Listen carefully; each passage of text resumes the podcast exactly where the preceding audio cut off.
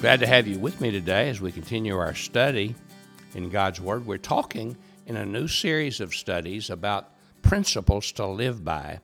And the first one that we talked about the first couple of days was knowing who we are, knowing that we're a creature made by God in His image. And once we've trusted Christ because we're a sinner, we are His child and we belong to Him and we're somebody special. Today, I want to talk to you about the principles, the simple principles that make you an effective, successful believer in Christ. And they're so simple and so basic that most people miss a lot of them or think they're not really as important as they are. Let me read to you from the book of Matthew, chapter 6, some special words from Jesus.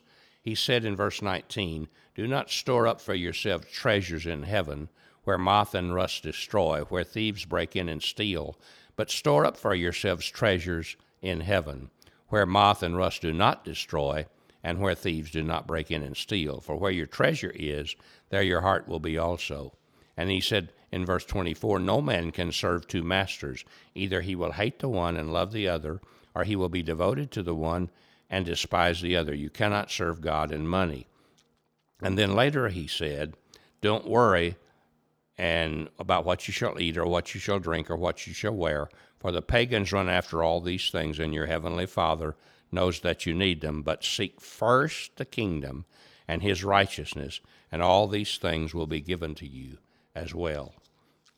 So I want to talk to you about the basic habits of an effective Christian. You want to be an effective Christian? If you've trusted Christ as your Lord and Savior, there's a desire in your life to please the Lord and to have a life that's really worth living and to make the most of who you are in Christ. So, the, the Christian who flourishes, the Christian who really does something, has regularity and has consistency about them and develops certain habits. You see, how we develop a habit is if we do something consistently for six months, it becomes a habit. That's what we try to do with our children. We try to teach them to brush their teeth every day especially every morning and evening, possibly. And as we do that, it's not very consistent. They don't remember. We have to remind them and remind them. But finally, it becomes a habit. And we could go on to talk about many of our habits like that. Here are some habits that we need to develop. We must develop if we're going to be effective. Habit number one give the Lord Jesus first place in our lives. Matthew 6:30 says, "Seeks first his kingdom and his righteousness." and and it says that no man can serve two masters. We can't serve ourselves and God. We can't serve the things of this world and Jesus. He has to be the Lord of our lives. Now, I want to say to you, I believe with all of my heart that this is a part of our initial commitment to Christ. If we do not receive Jesus as our Lord, we don't really receive Jesus. You can't receive part of Jesus. Oh, I want him to forgive me for my sins and take me to heaven, but I want to still I still want to control my own life. Well, you can't make that kind of commitment to Christ and really become a child of God, really become a believer in Christ. You have to make the commitment of letting Him take over your life, not only forgive your sins, not only take you to heaven when you die, but also that He is the Lord of your life. And that has to be a part of your initial decision. That's why Jesus said in Matthew 7 21, Not everyone who says to me, Lord, Lord, will enter the kingdom of heaven, and the one who who does, eh, but the one who does the will of my Father who's in heaven. Every day we have to renew this idea that Jesus is Lord. Now we make that initial commitment, but obviously we don't let him be Lord every day.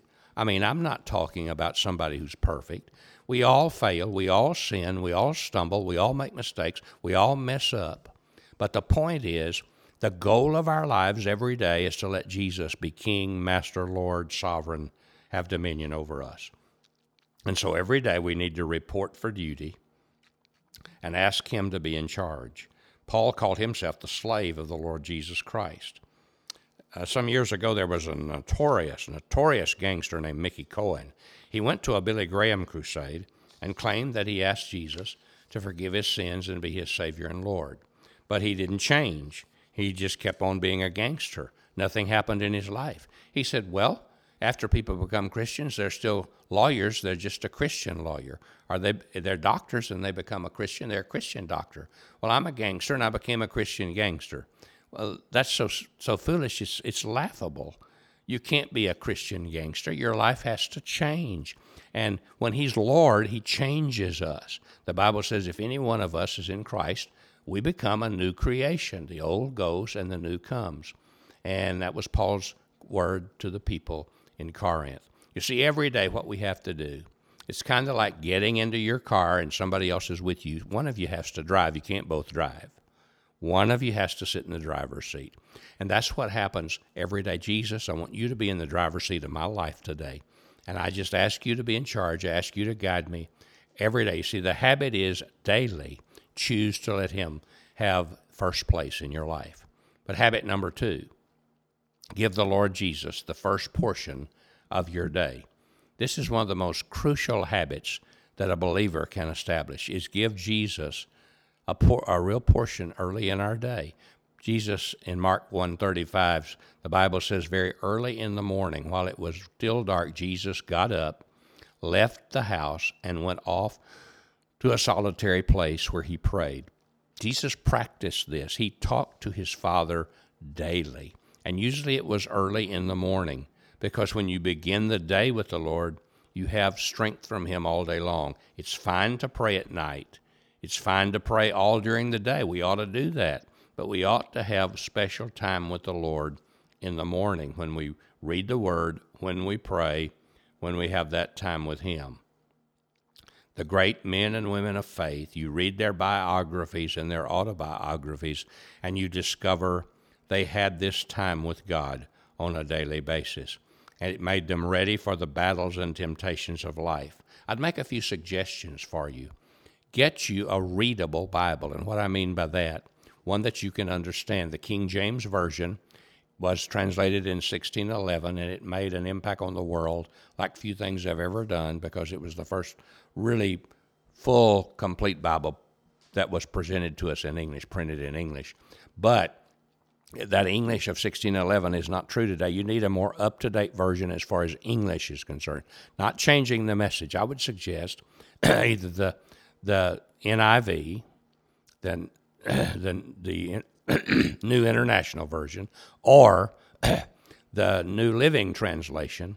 And one of those would be good, and you'll understand the Bible so much better. So get you a Bible like that. If you've never had a consistent quiet time, I would suggest starting in the Gospel of John, reading 10 15 verses a day maybe even less if you if you get stuck on a verse that you really want to mull over and i don't mean stuck in a bad way i mean stuck in a good way and you just dig into it and study it and let God speak to your heart from that verse.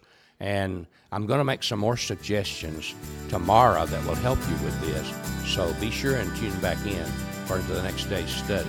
And I hope you have a good day today. God bless you.